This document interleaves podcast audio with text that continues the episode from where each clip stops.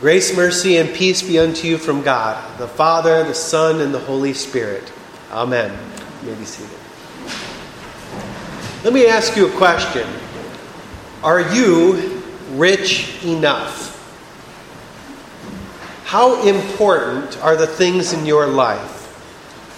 How important is the money in your life? Is it more important than the people in your life? Do the things in your the things in your life strive to steal the love that you owe to God and your neighbor? As Jesus was teaching in our gospel lesson, someone in the crowd said to him, "Teacher, tell my brother to d- divide the inheritance with me." He was having problems. His brother was demanding something and he was in a fight because he was demanding something too. Now, where this request comes in is a strange place because Jesus had just been talking about the Holy Spirit. And apparently, the person complaining about his inheritance was not paying attention to the sermon. This man had no regard for what Jesus, the God man, was actually saying. He only had regard for what was on his mind the things in this world. And he was placing his, the, his love for things over his love for God, over his love for his brother now you might be thinking, well, he definitely has a right, doesn't he? I mean, if it was supposed to be 50 50 and he's getting nothing, he definitely has a case. He's got to look out for himself because who else will? But Jesus saw this and he saw into the guy's heart. And he says, Take care and be on your guard against all covetousness. Maybe even things that are rightfully yours. For one's life does not consist in the abundance of his possessions. Man's life does not consist in the abundance of his possessions. What? In our culture, life is all about the abundance of possessions. In our country, and I'm sure the rest of the world for that matter, the dream is to have the nicest house, the nicest car, the nicest clothes, and so on. With things comes status. With things comes security, assurement, let me tell you a funny story about status. I used to be a youth director uh, for, for a church in Indiana, and I was not well off enough to have a new car. In fact, the car that I received was from my parents, and it was beat up. I had driven, within the time that I had it, 230,000 miles, gotten in two accidents, never repaired it once. the rust from the rust was eating up underneath the side of the car and the front end it was dented in and my dad and I fixed it so that it could hold the headlight. He had me hold hold the headlight into place with string.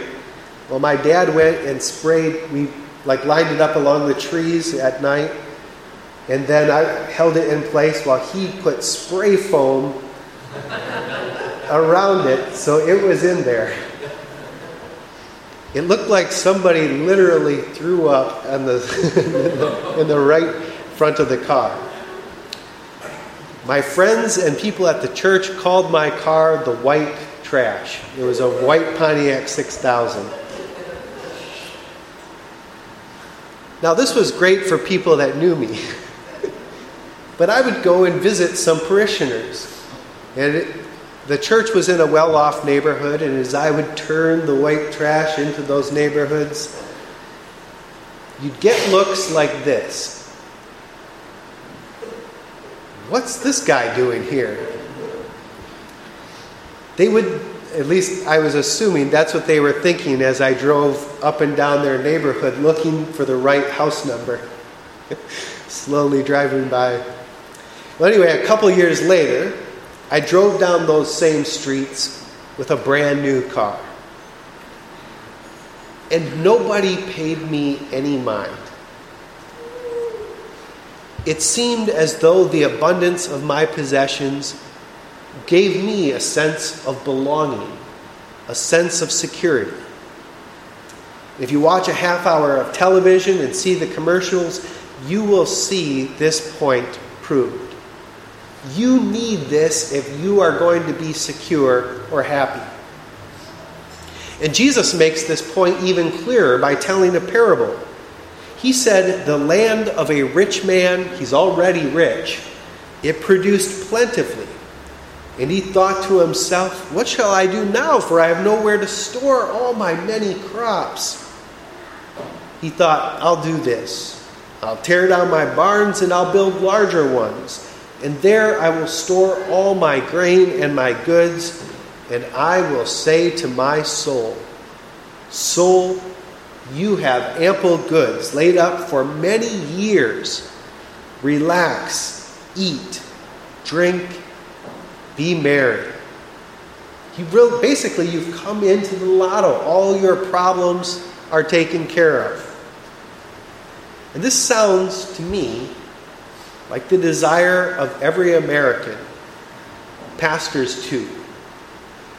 We try to have money stored away in banks, retirement funds, CDs. I even have these things. We try to store away so that in the years to come, we will be able to say to ourselves, I have ample goods laid up for many years, approximately 30. it's time to relax, eat, drink, and be merry. To us, this is normal behavior.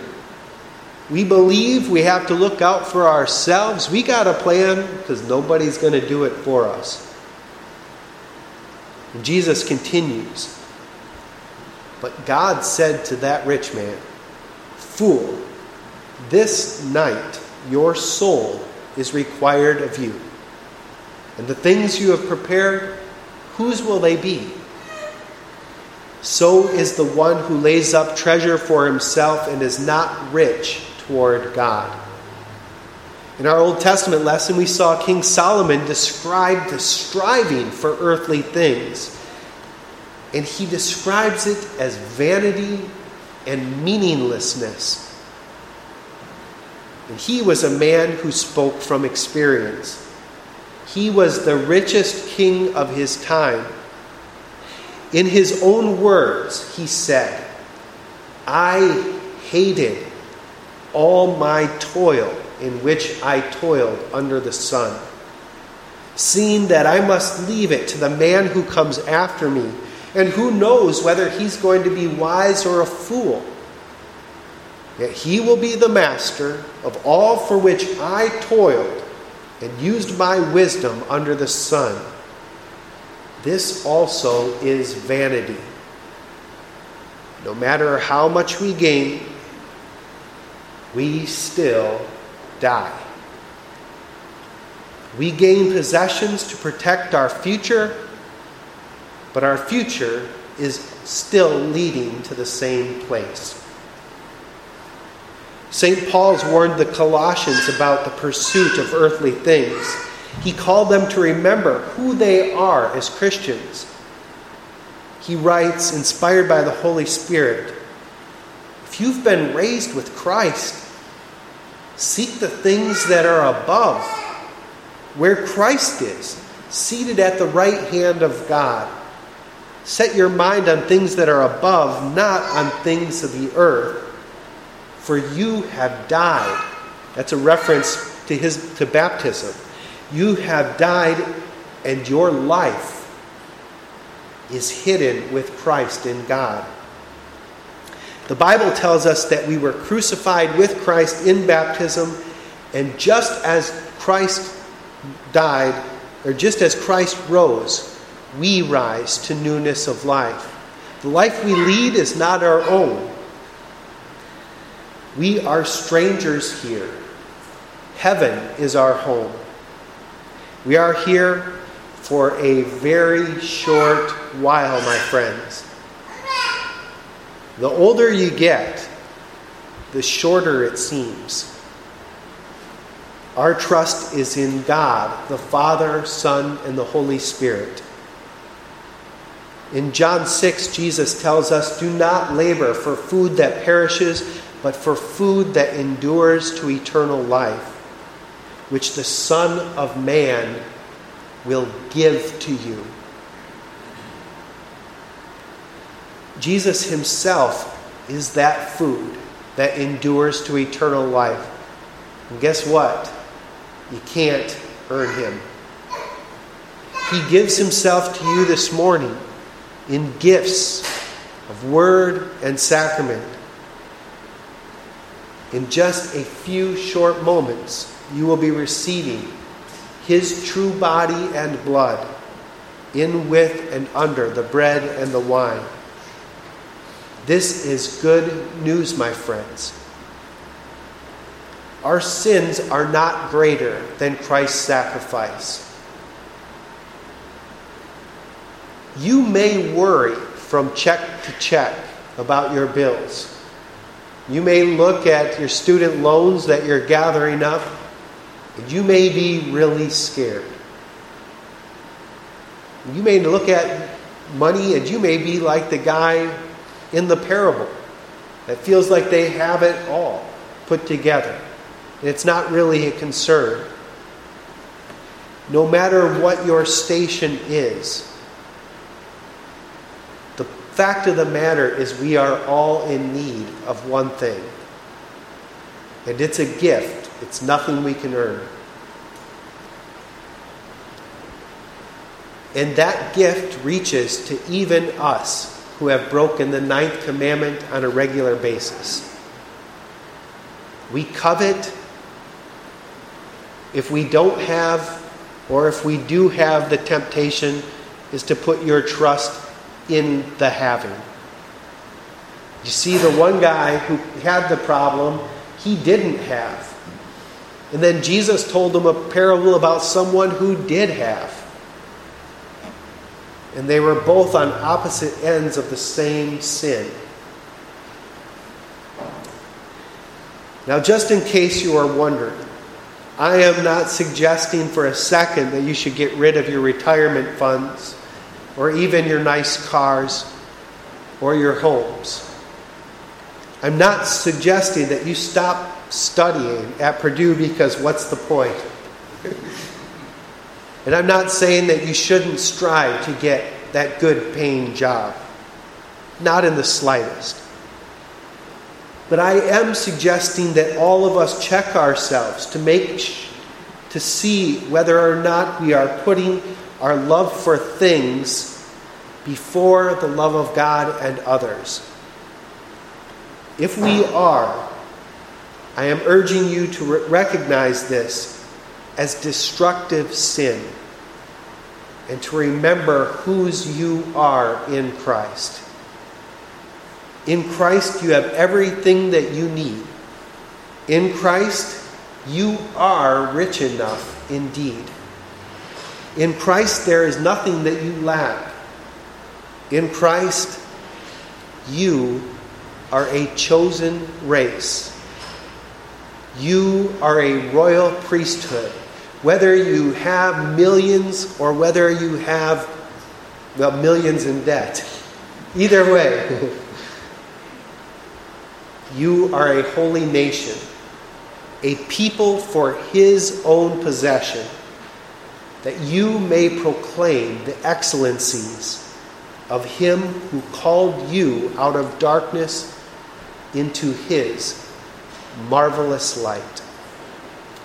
And now the peace that surpasses all understanding Guard your hearts and minds in Christ Jesus until he returns for you. Amen.